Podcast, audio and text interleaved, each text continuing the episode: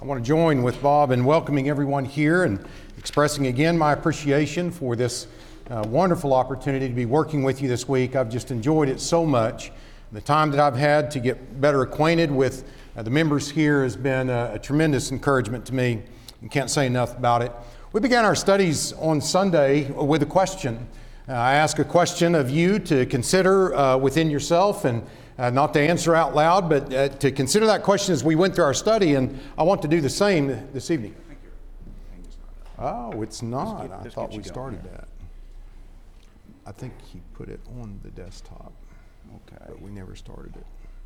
you see it. Let me see if I can minimize that. Here's, here's gospel meeting. That's not you, that's Chris Emerson. Yeah. Put it on the desktop, we might have to have him come up here and find it.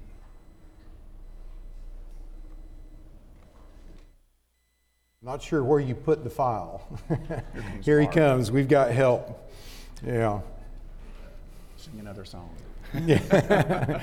It's loaded, we just didn't start it, I think. Uh, I'm saying we, that's the royal we here. Uh, I know it's up there. Takes three of us to run this, right? You Got it, Mark? Mm-hmm. Okay, thanks.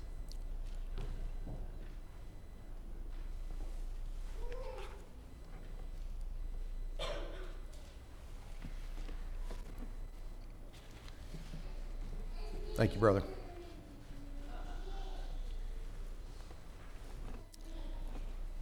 I want to start this evening with a question as we did on Sunday. And the question I want to ask you is a very simple question. And that question is Have you been saved?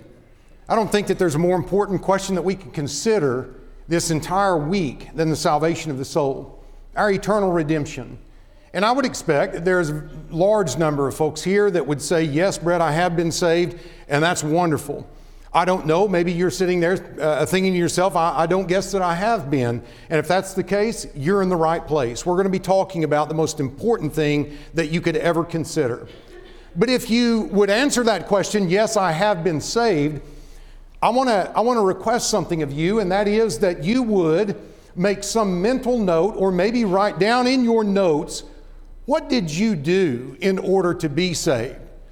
What did you do in order to be saved? I'd like for you to just make a few notes of that. Maybe you would say, Well, Brett, I, my parents told me when I was a little infant that they, they had me, uh, uh, uh, they took me up to a, a service and, and the priest sprinkled water on me. Or, or maybe you would say, uh, uh, as, as a young person, you were at a, a revival uh, at some particular denomination, and the, the preacher told everyone to, that needed to be saved to come forward and, and to pray the sinner's prayer and accept Jesus into their heart as their personal Savior. And maybe that's what you did. And if that's the case, I'd like for you to write that down. At, at what point, what did you do? And, and at what point in that did you know that you were saved? What did you do in order to be saved? And, and the reason I want to ask that question, and I'd like for you to make a note of that, is because we're actually going to examine the question. And sometimes, as we pointed out this past Lord's Day, sometimes we need a little help being honest with ourselves. And, and so we're going to be looking through the scriptures to see what the scriptures say about this subject. And sometimes it's easy as you're going through that to say, oh, well, yeah, now, now that's what I did. I'd like for you to commit. I'd, I'd like for you to just, just make a note of what you know that you did in order to be saved, and we're going to compare that with the scriptures this evening. Whatever it was that you did, I'm sure that you called on the name of the Lord, right? In Romans chapter 10, the Bible tells us in verse 13 that whoever calls on the name of the Lord shall be saved. Now, without calling on the name of the Lord, there's no salvation. So surely you called on the name of the Lord, and, and I'd be interested in knowing just how exactly did you do that? Because that is what we're going to examine specifically this evening. What exactly is involved in calling on the name of the Lord? In my first year of preaching out in the Texas Panhandle, there was a family there. Their oldest son was in high school, and he brought me a tract one, one day, and he said, he said, Brett, I'd like for you to look at this. That my, uh, some of my friends were handing these out at school, and, and I'd like to get your input on it. The tract was entitled, Do You Know for Sure That You're Going to Be with God in Heaven? Poignant question, very important. And as you flip through this little track, it talks about the fact that, that we need to be sure. And, and the first question is, why would God let me into heaven? And it talks about the good news of the gospel. It talks about the fact that, uh, that we're all sinners and that we can't save ourselves. There's nothing that we can do in and of ourselves without God being involved to save ourselves, and that Jesus Christ is the answer to the dilemma that God had of being just and punishing us, but being merciful and loving us. And, and, and very scriptural throughout this talking about the fact that Jesus died and the necessity of faith and not just a, a mental acknowledgement of the existence of God, uh, uh but, but more than that. It also talks about uh, uh, the need to uh, uh, receive the gift of eternal life. And this is where the track began to uh, divert a little bit uh, from what I read in the Bible. And I, I just want to read a, a section of this. It, it says, Would you like to receive the gift of eternal life? Because this is such an important matter, let's clarify what this involves. It means that you receive Jesus Christ into your life as Lord. And it means finally that you repent of your sins, that you're willing to turn from anything that you've been doing. And then on the next page, it says you can go to God in prayer right where you are. You can receive His gift of eternal life through Jesus Christ right now. And then it quotes Romans 10 and verse 10. With the heart one believes into righteousness, and with the mouth confession is made into salvation. And then verse 13, for whoever calls on the name of the Lord shall be saved. So the tract is saying that the way that you call on the name of the Lord in order to be saved is by going to God in prayer. And it says, if you want to receive the gift of eternal life through Jesus Christ, then call on Him asking for this gift now. Here's a suggested prayer. Lord Jesus, I know I'm a sinner and do not deserve eternal life, but I believe you died and rose from the grave to purchase a place in heaven for me. Lord Jesus, come into my life, take control of my life, forgive my sins, and save me. I repent of my sins and now place my trust in you for my salvation. I accept the free gift of eternal life. The tract says, if this prayer is the sincere desire of your heart, look at what Jesus promises to those who believe in him. And John 6 47 is quoted. Most assuredly, I say to you, he who believes in me has everlasting life. And the next page says, Welcome to God's family. It speaks about uh, that welcome being forever, the once saved, always saved concept. And more could be said about that, but we don't have time tonight. What I want, the reason I read this tract, and I, I realize some say, well, why are you reading someone else's tract? Well, first of all, because I want to make sure that I am accurately dealing with what the most prominent concept is concerning calling on the name of the Lord. I'm not building a straw man here. I'm, I'm reading from their material. And, and someone might think, well, Brett, that's kind of rude to read their tract out, here in this meeting. I don't think so at all. You know, the, the Lord tells me to do unto others as I would have them do unto me, essentially. And I could only pray that every denominational preacher in the Birmingham area would take every one of my charts this week and present them to their congregation. Even if they said, I completely disagree with Brett Hoagland, if they would share my chart, share the tracts that you might have here with their congregation, wouldn't that be wonderful? And, and they passed this out. They wanted you to see it, they wanted you to read it. I've read it within context. And there's a lot of it that I agree with, but I don't agree with that part that calling on the name of the Lord is done through prayer. But that is the most common belief among those that consider themselves to be Christians that we call on the name of the Lord in order to be saved by praying to Him. And I bet you've heard that at some point. Maybe that's what you wrote down that you did. I want to examine that tonight. You know, the truth has nothing to fear. And, and I'm happy to examine what I did with you. I, I want to know if what I did is not in harmony with the book of God. But we need to know. We must call on the name of the Lord in order to be saved. But have we in fact done that? The first thing that we need to do is look at a few of the scriptures that are commonly used as proof texts for the sinner's prayer, as it's often called. And one of the first ones that we would go to would be in Luke chapter 18. You want to turn over there with me? In Luke chapter 18, we're actually going to begin back at verse 9. Verse 13 is the key verse that is referenced, but we're going to start back at verse 9. Jesus said in Luke 18 and in verse 9, uh, or, or, the, uh, the record, Luke writes, also he spoke this parable to some who trusted in themselves that they were righteous and despised others. two men went up to the temple to pray, one a Pharisee and the other a tax collector. The Pharisee stood and prayed thus with himself God, I thank you that I am not like other men, extortioners, unjust, adulterers, or even as this tax collector. I fast twice a week. I give tithes of all that I possess. And the tax collector, standing afar off, would not so much as raise his eyes to heaven, but beat his breast and saying, God be merciful to me, a sinner. There's a prayer. Verse 14, Jesus said, I tell you, this man went down to his house justified rather than the other, for everyone who exalts himself will be humbled, and he who humbles himself will be exalted. Now, a lot of folks will look at that passage and say, well, there it is, Brett. Here's an occasion where a man prays to God, and Jesus said, he went down to his house justified. So that must be how we call on the name of the Lord, right? Well, no, that is not right. Let me tell you why. First of all, look back in verse 9. In verse 9, what was Jesus teaching here?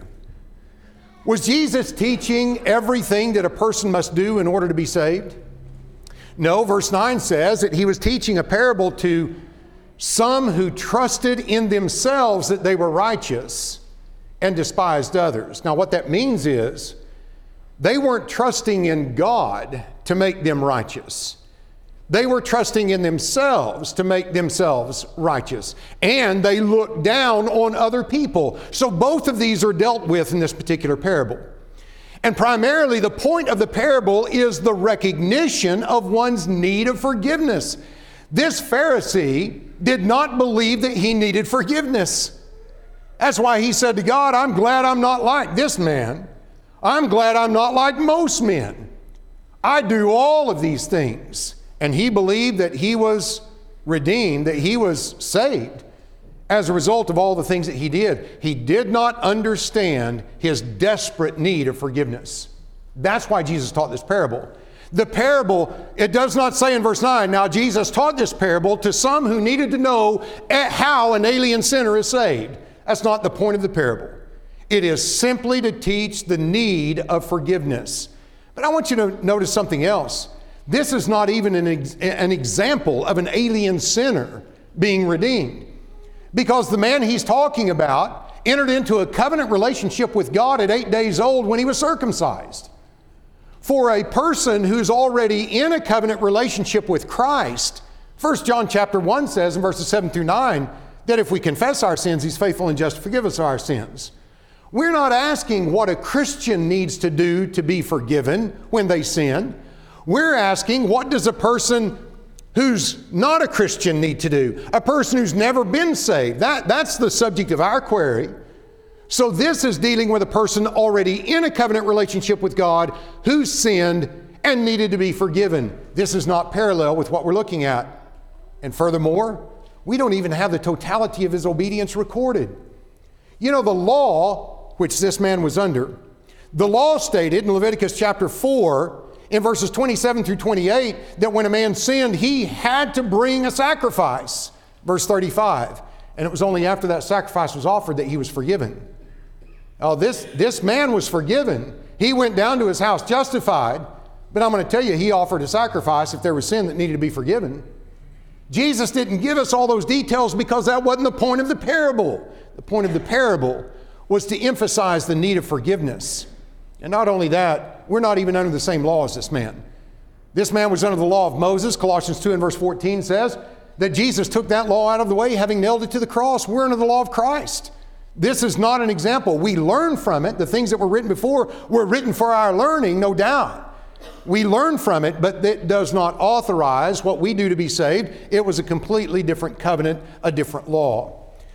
But not only uh, Luke chapter 18. Someone says, well, okay, maybe Luke 18 doesn't teach that, but I'll tell you what does. John chapter 1 does in verse 12. John chapter 1 and verse 12 talks about the fact that we've got to accept Jesus into our heart as our personal Savior, and that's where I would go. Well, okay, let, us look at that. We need to take in the context, so we're going to read John chapter 1, verses 11 through 13. Let's look at that. John chapter 1, verse 11. John said, He came to His own, speaking about Jesus going to the Jews. He came to his own, and his own did not receive him. See that? Now we're, we're talking about uh, uh, at least something that, that sounds right here. His own did not receive him. Verse 12. But as many as received him, to them he gave the right to become children of God, to those who believe in his name, who were born not of blood, nor of the will of the flesh, nor of the will of man, but of God. Now, someone might say, well, there it is, Brett. We've got to receive Him. We've got to accept Him into our heart as our personal Savior. That's what the tract said. Well, I know that's what the tract said. Is that what John 1 11 through 13 is saying? Let's look at this text. I want to ask you a question. How do we receive Him? That's what this is talking about, isn't it? How do we receive Him? Now, a lot of my friends, and a lot of the people that you know and work with, maybe you yourself would say, well, we receive Him by accepting Him into our heart as our personal Savior. Let's see that in the text, okay? How do we receive Him? In verse 11, he said, or in verse 12, he said, As many as received Him, to them He gave the right to become children of God, okay?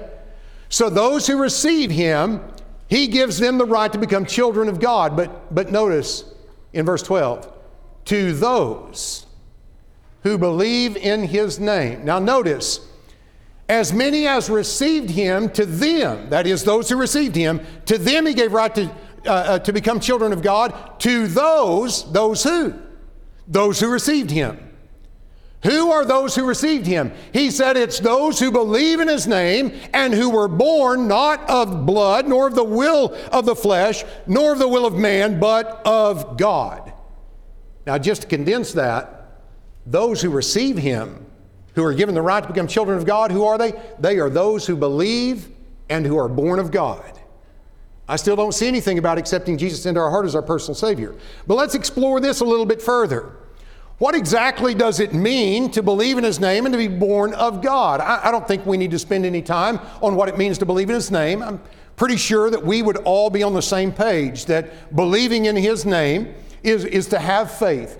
And there's, there's no quibble there. We all agree that we must have faith in order to become children of God, and that's, that's part of what we do to receive Him. But there's another part, and that is to be born of God. What does that mean? You know, all we've got to do is turn in our Bibles over to chapter 3, just a couple of chapters over, John chapter 3. And we're going to see what it means to be born of God. And what I'm going to suggest to you is that being born of God is equivalent to being born again. And I, I would expect no one's going to argue with that.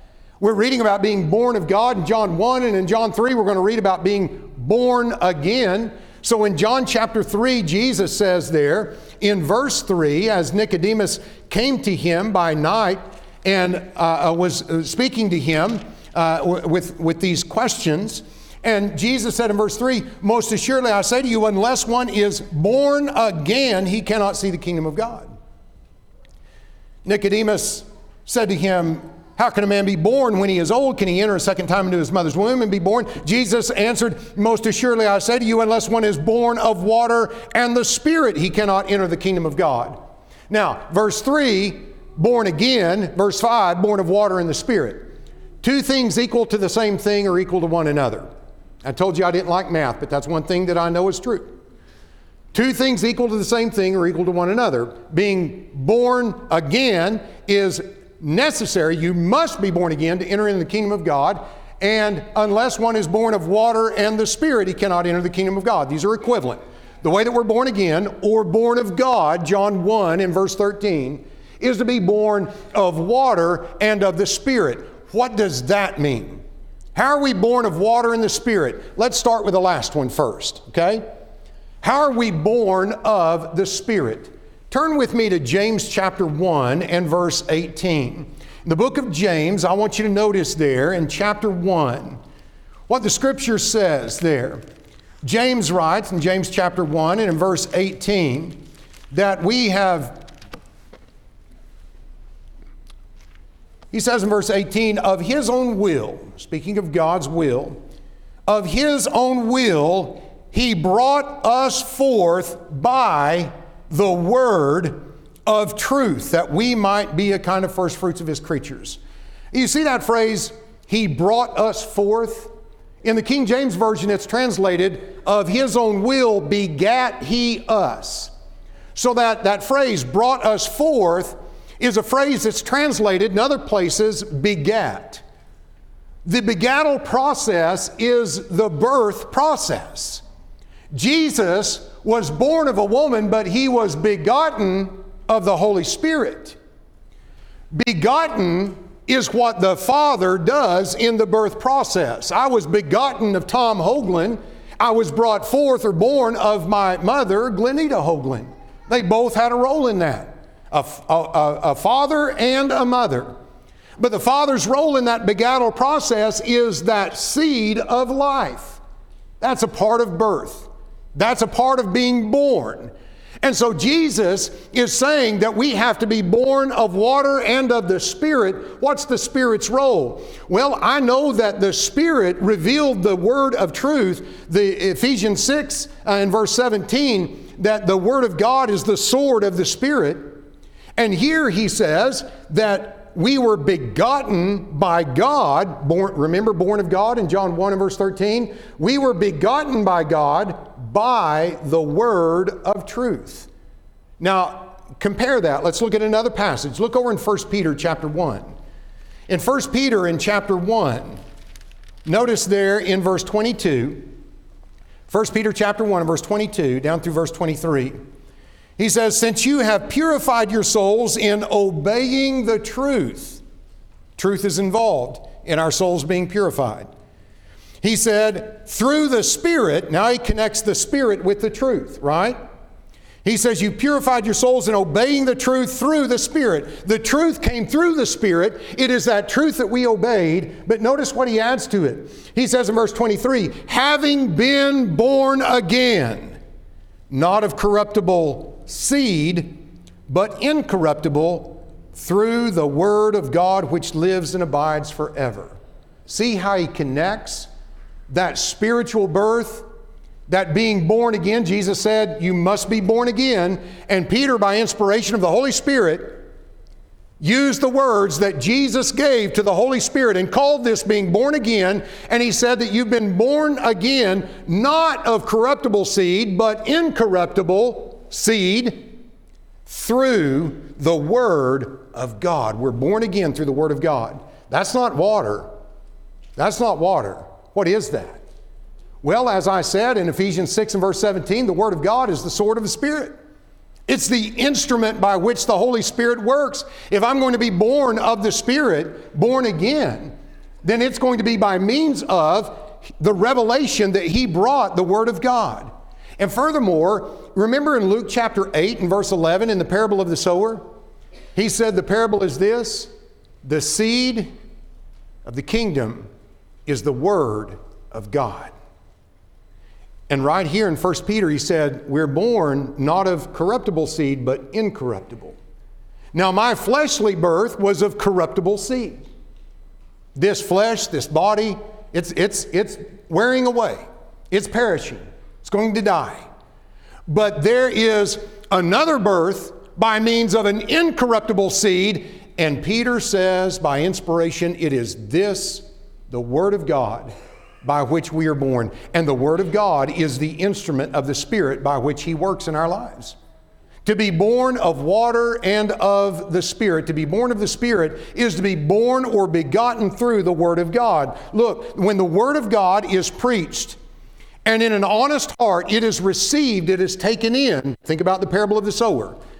It's not hard ground, it's receiving that truth, thinking on it, considering it, comparing it, convicted by it, and that word of truth that tells that one that all have sinned and fall short of the glory of God, and tells that person that that truth tells that person that all are going to give an answer to God, and that all must repent, and that he who believes and is baptized shall be saved. And through the conviction of the word, that person is moved to obey that truth, obey the gospel. Romans chapter 10 and verse 16.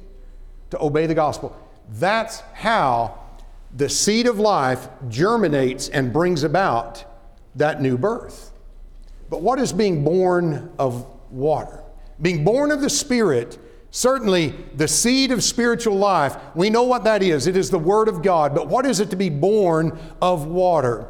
Well, you can look high and low in your New Testament, and the only water you're going to read about associated in any way with our salvation, our sonship, uh, uh, uh, uh to, with, with Almighty God is water baptism. Look with me in Acts chapter 10. In Acts chapter 10, when Peter was in the household of Cornelius, Acts chapter 10, and in verse 47, I want you to notice there, Peter says, Can anyone forbid water that these should not be baptized, who have received the Holy Spirit just as we have? And he commanded them to be baptized in the name of the Lord. Baptism in the name of the Lord is not Holy Ghost baptism. It's not the baptism of suffering. It's not baptism in, in, any other form of immersion. It is water baptism. And Peter said, Who can forbid water that these should not be baptized? There's the water, born of water and the Spirit. Somebody says, Oh, no, Brett, that, that water there is, is physical birth here in John chapter 3. Jesus is talking about, you know, when a person's born and, and the water breaks. Well, first of all, that, that's not water, that's, that's a bodily fluid. I, I know that it's composed, a great deal of it's composed of water, but you know, what is it? 80 something percent of our body's composed of water, but I don't think we're going to walk around calling each other water. The fact that there's a constituent element of our body that's water, that's not H2O in, in necessarily in its form. And neither is amniotic fluid. But, but still, without quibbling over that, what I want you to realize is Jesus said, unless, he said, unless one is born again, he cannot see the kingdom of God. In verse 5, unless one is born of water and the Spirit, he cannot enter the kingdom of God. Isn't that a little bit nonsensical? Unless one is born physically, he cannot enter the kingdom of God. Why would you even need to say that? Why, why would he need to say, unless one is born physically and born spiritually, he can't enter the kingdom of God? What, what would be the point of that? So he is talking about two things that are absolutely necessary to be born what? Again. Born again. Somebody says, well, he's talking about in verse 6 that which is born of the flesh is flesh, and that which is born of the spirit is spirit. Yes, because Nicodemus introduced being re entering his mother's womb a second time. And Jesus is saying, this is not a fleshly birth, it's a spiritual birth. But I want to tell you that spiritual birth involves water H2O, not bodily fluid, but water. Let me show you another passage. Notice with me not only in Acts chapter 10 and verse 47, water baptism in his name, but notice how Romans 6 and verse 4 connects water baptism, baptism in the name of the Lord, with newness of life. In Romans chapter 6, uh, the Apostle Paul writes there in verse 4, he said, Therefore, we were buried with him through baptism into death, that just as Christ was raised from the dead by the glory of the Father, even so we also should walk in newness of life. He's saying that when we rise up out of baptism, we walk in newness of life. Verse 5 If we've been united together in the likeness of his death, certainly we shall also be in the likeness of his resurrection. Coming up out of the watery grave of baptism is a resurrection. And it's, that is where newness of life begins, not at the point of faith. You ever thought about that? Denominations out here that tell you, well, you must believe and you're saved at the point of faith and you need to be baptized too. Well, if that baptism is a burial and you are made alive at the point of faith, you're, you're burying a, a living person. I'm pretty sure that's illegal in Alabama. Bury somebody alive? You know, that doesn't even fit what the Lord is saying here. He says that we're dead in sin, we're buried like Jesus was buried when he was dead, not alive. Jesus was dead when he was buried, and he was raised up to walk in newness of life, right? And he says that we're raised up in the likeness of Jesus. That means we weren't made alive before we were buried. That wouldn't be in the likeness of Jesus. So, what we're seeing here is even this passage, newness of life. Now, I've got a grandbaby on the way. There's going to be newness of life in September, and I'll be telling you about it, trust me. And, and when that, ha- I, I know when that happens. I've had three kids born. And that newness of life is everything to do with birth. And it's connected with baptism here. I want you to notice another passage. Turn over to Galatians chapter 3. Galatians chapter 3 and verse 26 through 27. In Galatians 3, in, in, in, verse 26, he says, For you are all sons of God through faith in Christ Jesus. Well, that's what I'm looking for. Because, you know, going back to our text, I hope you haven't forgot where we started in John chapter 1. He, he talked about the fact that those who receive him, he, to them he gave right to become children of God. Galatians 3 is all about that. How do we become sons or children of God? How does that happen? He said, Well, you are all sons of God through faith. But look at the next verse. For, verse 27, for as many of you as were baptized into Christ have put on Christ. You see the word for there? That's not the Greek word eis. It doesn't mean into. It's the Greek word gar, and it means because. He says, You are all sons of God through faith because as many of you as were baptized into Christ have put on Christ. Look at it. You are something because you were something. You are sons of God because you were baptized into Christ. And having done that, you put on Christ. Now, I'm, I'm not by any means an English teacher, but if there's one here, I'm pretty sure that they would concur. Just by the force of language, if it is true that you are something because you were something, then it is just as true that you are not something if you were not something. In other words, if you are sons of God through faith because you were baptized into Christ, then you are not sons of God through faith if you were not baptized into Christ. I'm going to tell you, friend, there's no wiggle room with that one. There is no way around it. That is a fact of Scripture. And what he's, what he's doing is he's connecting that birth, that's how I became a, a, son of Tom and Glenita Hoagland, and we become a son of God by being born of God, by being born again, and he connects baptism, water baptism, to it here again. My friend, when we look at what it means to be born of God, born of God and to be born again, what we're noticing is that we must believe in His name and we must be baptized into His name. Those who received Him are those who believe in His name and are born of God, baptized, born of water and of the Spirit. They're baptized. You know, that's exactly what Mark 16, verse 16 says. He who believes and is baptized shall be saved. Perfect harmony in the Word of God. No, these verses do not teach the idea of the sinner's prayer. And so when we look at Romans 10 and verse 13, whoever calls on the name of the Lord shall be saved, what does it really mean to call on the name of the Lord? We don't find the sinner's prayer in the New Testament. You won't find it there. Accepting Jesus into your heart as your personal Savior, you're not going to find that in the New Testament. What does it really mean? You know, in the, in the book of Psalms, in the 145th Psalm and in verse 18, I want you to notice this admonition.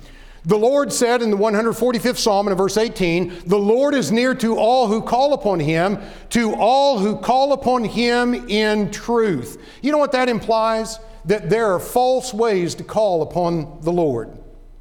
And there are a lot of people doing that today. You're not near to the Lord simply by calling on him in your own way. The Lord is near to all who call upon him in truth. I want to know how do I call upon the Lord in truth? I, I, know there's a lot of different ways that people say to call on the Lord, but the only way to know how to call upon the Lord in truth is to look at what the Bible says.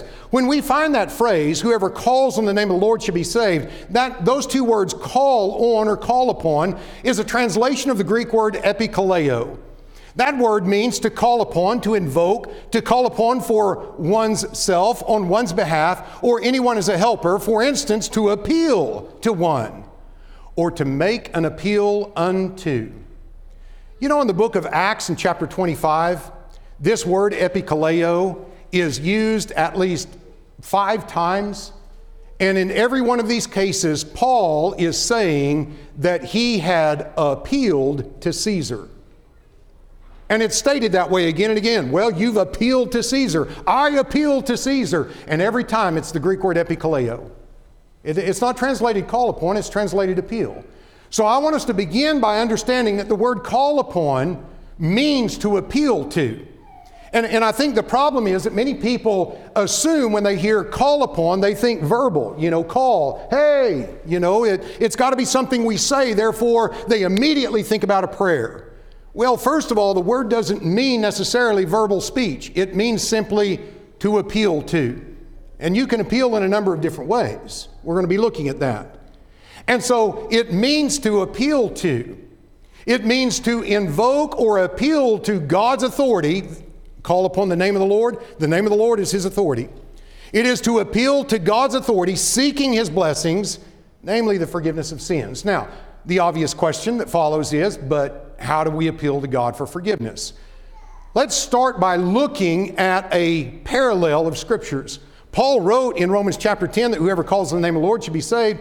Look at that passage. Turn over there with me again and notice. He says in verse 13, Whoever calls on the name of the Lord shall be saved.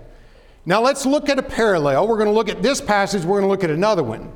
In Romans 10, in verses 13 through 15, Paul starts out and with being saved, and he starts reasoning in reverse. So we're going to have to follow him because he's kind of going in reverse here. Paul said, Whoever calls on the name of the Lord shall be saved. Then he says, But how shall they call on him in whom they have not believed? And how shall they believe in him of whom they have not heard? And how shall they hear without a preacher?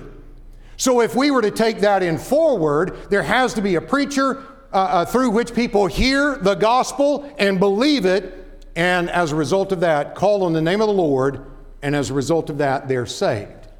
Now, let's look at a parallel that says exactly the same thing.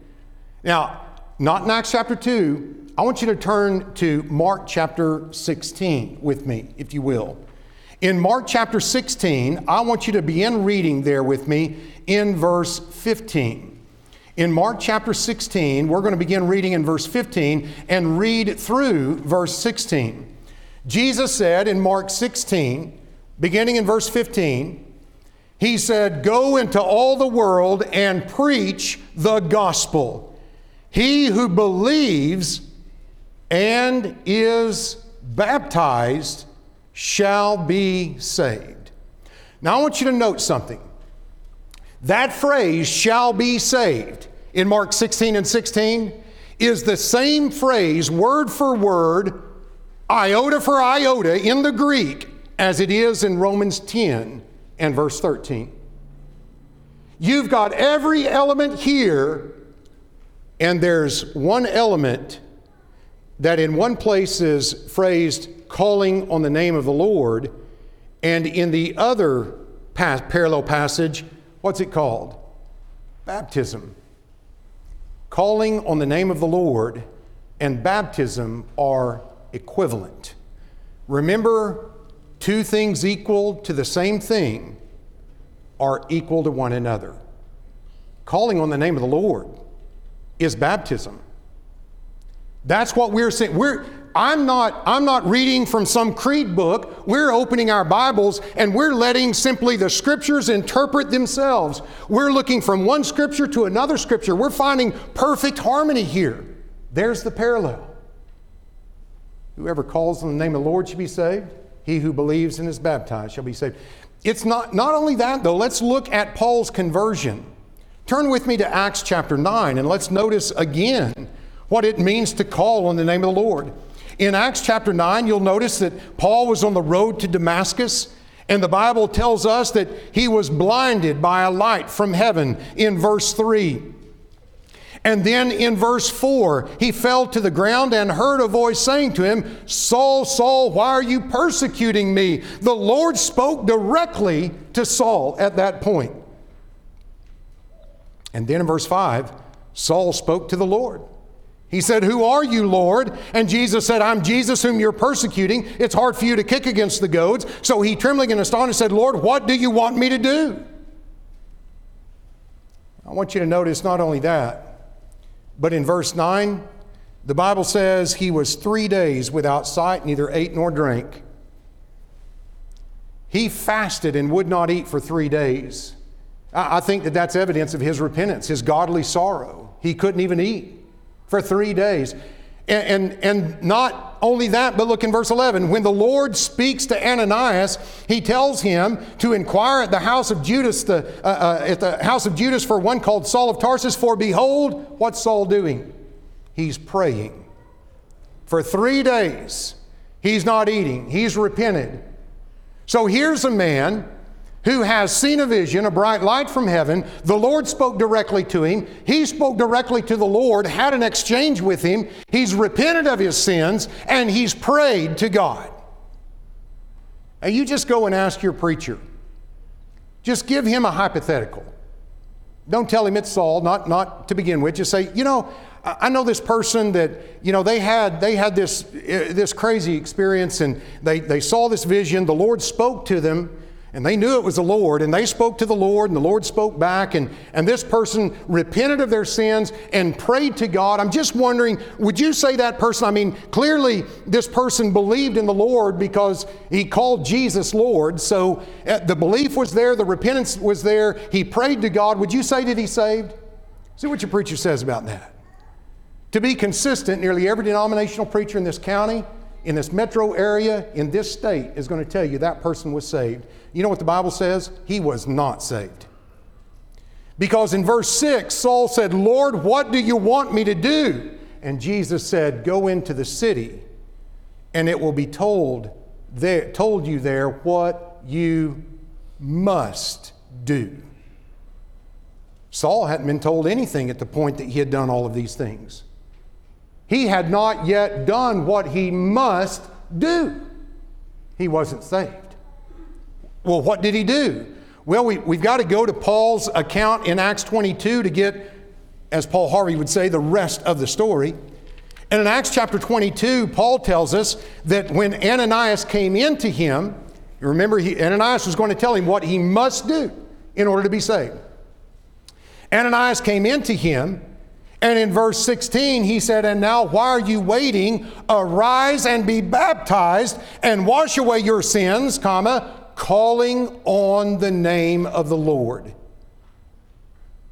Wow. There it is right there. Calling on the name of the Lord is being baptized. You say, wait, wait, how can baptism be calling on the name of the Lord? Because we saw that the word epikaleo means to appeal to. And our obedience in baptism is an appeal to the authority of God for the forgiveness of sins. That's exactly what it is. He says, Arise and be baptized, washing away your sins. They weren't taken away prior to baptism. Be baptized, calling on the name of the Lord. In baptism, you're calling on the name of the Lord. There's no way around that. But let's notice another passage. Look back in Acts chapter 2. In Acts chapter 2, on the day of Pentecost, you remember when Peter stood up to preach the gospel? In verse 21, Peter revealed God's promise in verse 21 that whoever calls on the name of the Lord shall be saved. He was quoting from Joel the prophet.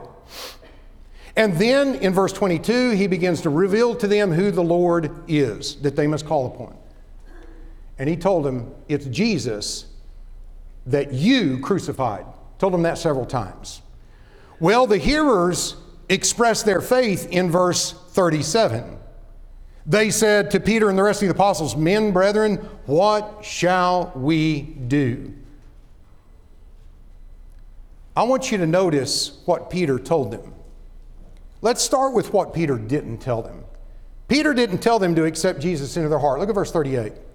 And you can look at verse 39 and 40 and 41 and all the way through the end of the chapter. Peter never told them to accept Jesus into their heart as their personal Savior. You know what else Peter didn't tell them to do? He didn't tell them to pray for salvation. Not once. Never in the Bible was someone told to do that. Ever. And Peter had just told them in verse 21 whoever calls on the name of the Lord shall be saved. Then he tells them who the Lord is. And in verse 37, they said, Men, brethren, what shall we do? Do for what? What were they asking?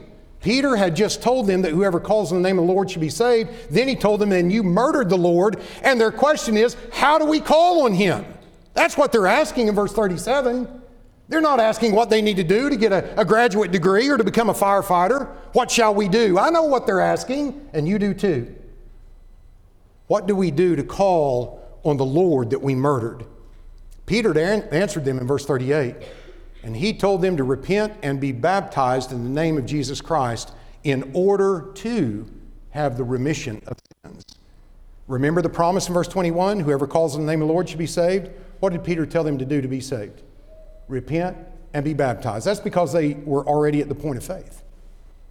Over and over again, we're seeing this element brought out. But then finally, there's one more. I want you to turn with me to 1 Peter 3 and verse 21. It is conclusively, clearly revealed what it means to call on the name of the Lord in 1 Peter chapter 3 and in verse 21. Peter is, is writing there about, in verse 20, how eight souls were saved by water in the ark in the days of Noah. And so he says then in verse 21, 1 Peter chapter 3, he says in verse 21, there is also an antitype which now saves us baptism. Not the removal of the filth of the flesh, but the answer of a good conscience toward God through the resurrection of Jesus Christ. Notice how he connects baptism with the resurrection of Jesus Christ. If there's no resurrection, baptism is meaningless. It's because Jesus was raised that our resurrection means anything, because it is obedience to the good news of the gospel that Jesus died, was buried, and raised alive. And our response to that, our obedience to that, is in believing, being buried, dying to this world, being buried, and being raised together with Him. That's the whole point. But here's an interesting thing in 1 Peter 3:21. First of all, he says, that there is an antitype baptism. That word antitype is uh, there's type and there's antitype. Type is a figure. You know, in Hebrews chapter 10, we read about types and shadows in the Old Testament. And, and the point of that is like, you know, when I was a kid, my dad had the old school typewriter. And, and I, I was mesmerized by how that thing worked mechanically. And I'd, I'd get around behind it and punch the key, and I'd, I'd see that key come up, and the letter was backwards on that thing you know, but the image that it struck, the antitype, was the real image. That's what we were looking for. And that's what he's using here. The type was eight souls saved through water in the days of Noah. The antitype is the fact that baptism doth also now save us. But then there's a parenthetical statement. And he's explaining how water baptism saves us, and he's telling us it's not simply the water. It's not the removal of the filth of the flesh. This is not just a ceremonial bath. He says it's the answer of a good conscience toward God. But answer. Have you ever thought, answer. What, what is that? Well, that's where we need a little bit of help. And I would say I use the New King James Version. It's a very reliable and accurate translation, as is the King James. But unfortunately, this is one of the, of, of the most unfortunate translations for our vernacular. The word eperotema means, actually, Vine says, it was used by the Greeks in a legal sense as a demand or appeal. It is a, a demand or an appeal. Baptism is therefore the ground of an appeal by a good conscience against wrongdoing. Now, let me defend the King James Version in using the word answer.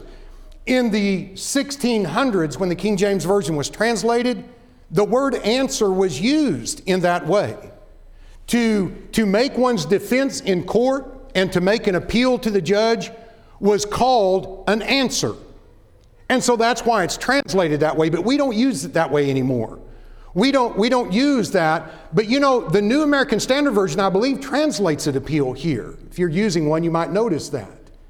But that's exactly what this word means the word uh, uh, translated answer. It means an appeal.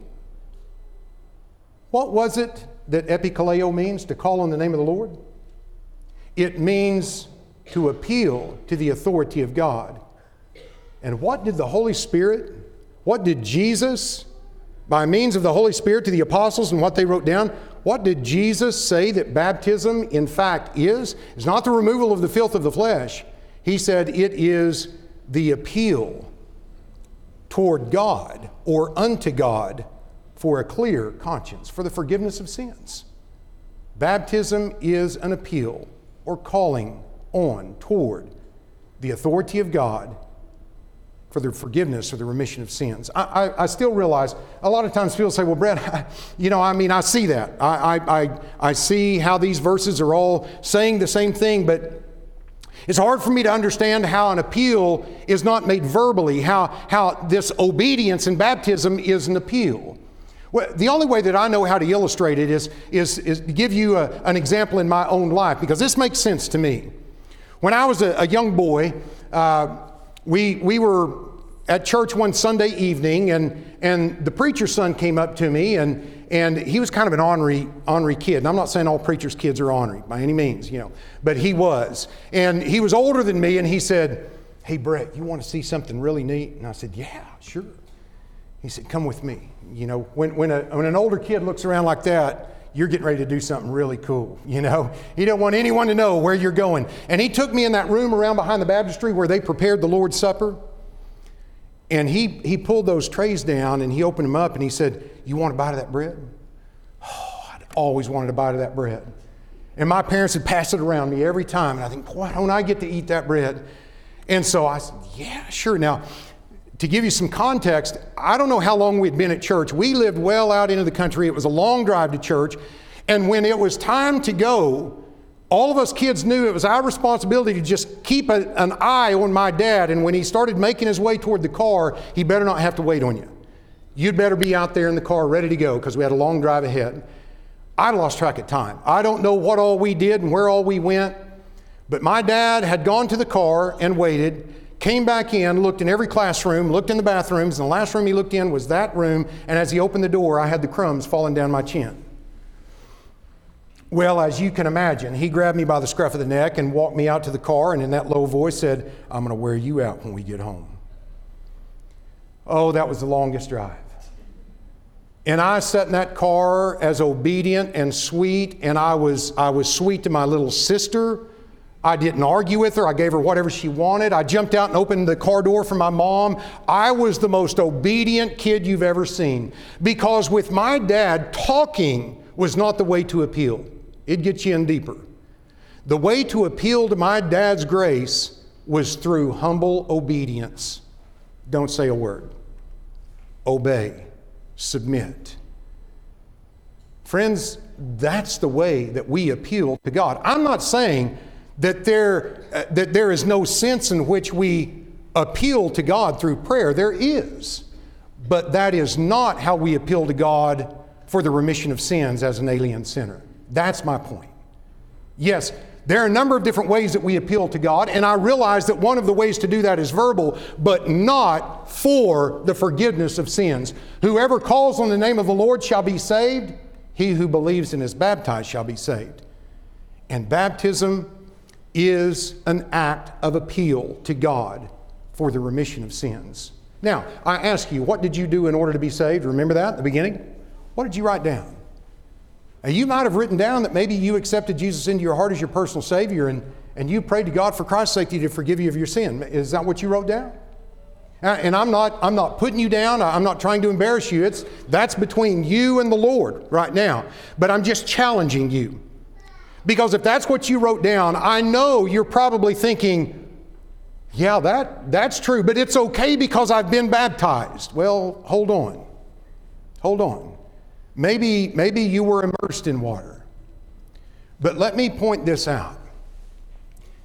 If you prayed the sinner's prayer in order to be saved, or accepted Jesus into your heart in order to be saved, and if you believed that you were saved after believing and praying, which is what the majority of those out here in the world that call themselves Christians believe, that they were saved at the point of believing and praying, then let's notice what the Bible says about that. The Bible says that if that's what you did, you were not calling on the name of the Lord for forgiveness when you were baptized. You couldn't have been because you believed that you were already saved when you were baptized, right? You got to be honest with yourself. If you believed you were saved at the point of faith, and when you were baptized, you weren't calling on the name of the Lord to be forgiven. You believed you already were forgiven. And you know, the Bible tells us in Psalm 145 and verse 18, the Lord's near to all who call upon him, to all who call upon him in truth. And the, the true way to call upon him for the forgiveness of sins is to call upon him, appeal to him in the act of baptism. Remember Acts 22 and verse 16? What were you doing if you believed you were saved at the point of faith when you were baptized? I'll tell you what you were doing. You were calling on men to see an outward sign of an inward grace. I know that because I've had this discussion with countless denominational preachers. A lot of people have told me, well, Brett, I was baptized, but it was an outward sign of an inward grace. What that means is it was a sign to everyone else of what God had already worked in me at the point of faith. Okay, so your baptism was merely a formality for the world to see. It wasn't for you and God. That's what that means outward sign of an inward grace. You know, Matthew chapter 15 and verse 9 says that in vain they worship me, teaching as doctrine the commandments of men. And when a person is baptized as an outward sign of an inward grace, it's empty. All you did was get wet because you didn't call on the name of the Lord. You weren't appealing to God for forgiveness when you were baptized. And in verse 13, every plant which my heavenly Father hath not planted will be rooted up. God didn't plant that idea of an outward sign of an inward grace. And I want to tell you something else. When you were baptized, you did not have faith in the working of God who raised Jesus from the dead. You know, that's what Colossians chapter 2 tells us in verses 11 and 12. He makes it very clear that in, in biblical baptism, when we're calling on the name of the Lord, he says there in Colossians 2 and in verse 12, buried with him in baptism, in which you also were raised with him through faith in the working of God who raised him from the dead. In other words, when we're baptized, our faith is not in the water. You'll hear a lot of denominational people saying, You're putting your faith in the water. Not by any means. My faith is not in the water, our faith is in the working of God as we appeal to Him in that act, that obedient act of baptism. But if you believe that you were saved at the point of faith, there's no way that you had faith in the working of God in your obedience in baptism. You didn't believe God was raising you from the dead in baptism. You believed that He had done that at the point of faith. So when you were baptized, it was not through faith in the working of God. So what does that mean? Yeah, I mean, you were immersed in water. You say, well, but I was baptized. Baptized simply means to immerse. I mean, with two older brothers, I can't tell you how many times they immersed me in the creek. But it wasn't for the remission of sins. I was scared to death, but you know, they'd dunk me under and watch the bubbles come up. There was only one time that I was immersed calling on the name of the Lord. And if you believe that you were saved at the point of faith, when you accepted Jesus into your heart, you haven't done that yet. You have not called on the name of the Lord in baptism, and that means that you need to arise and be baptized and wash away your sins, calling on the name of the Lord tonight for the very first time. And everything's ready. You may be wrestling with what you see and what you want. You, you may be struggling. You, you see it, but but you're, you, you're having a hard time being willing to do it. Friend, this, this is not about who's right and who's wrong. It's not about pride. We're simply going to the Word of God to see what did God say about it.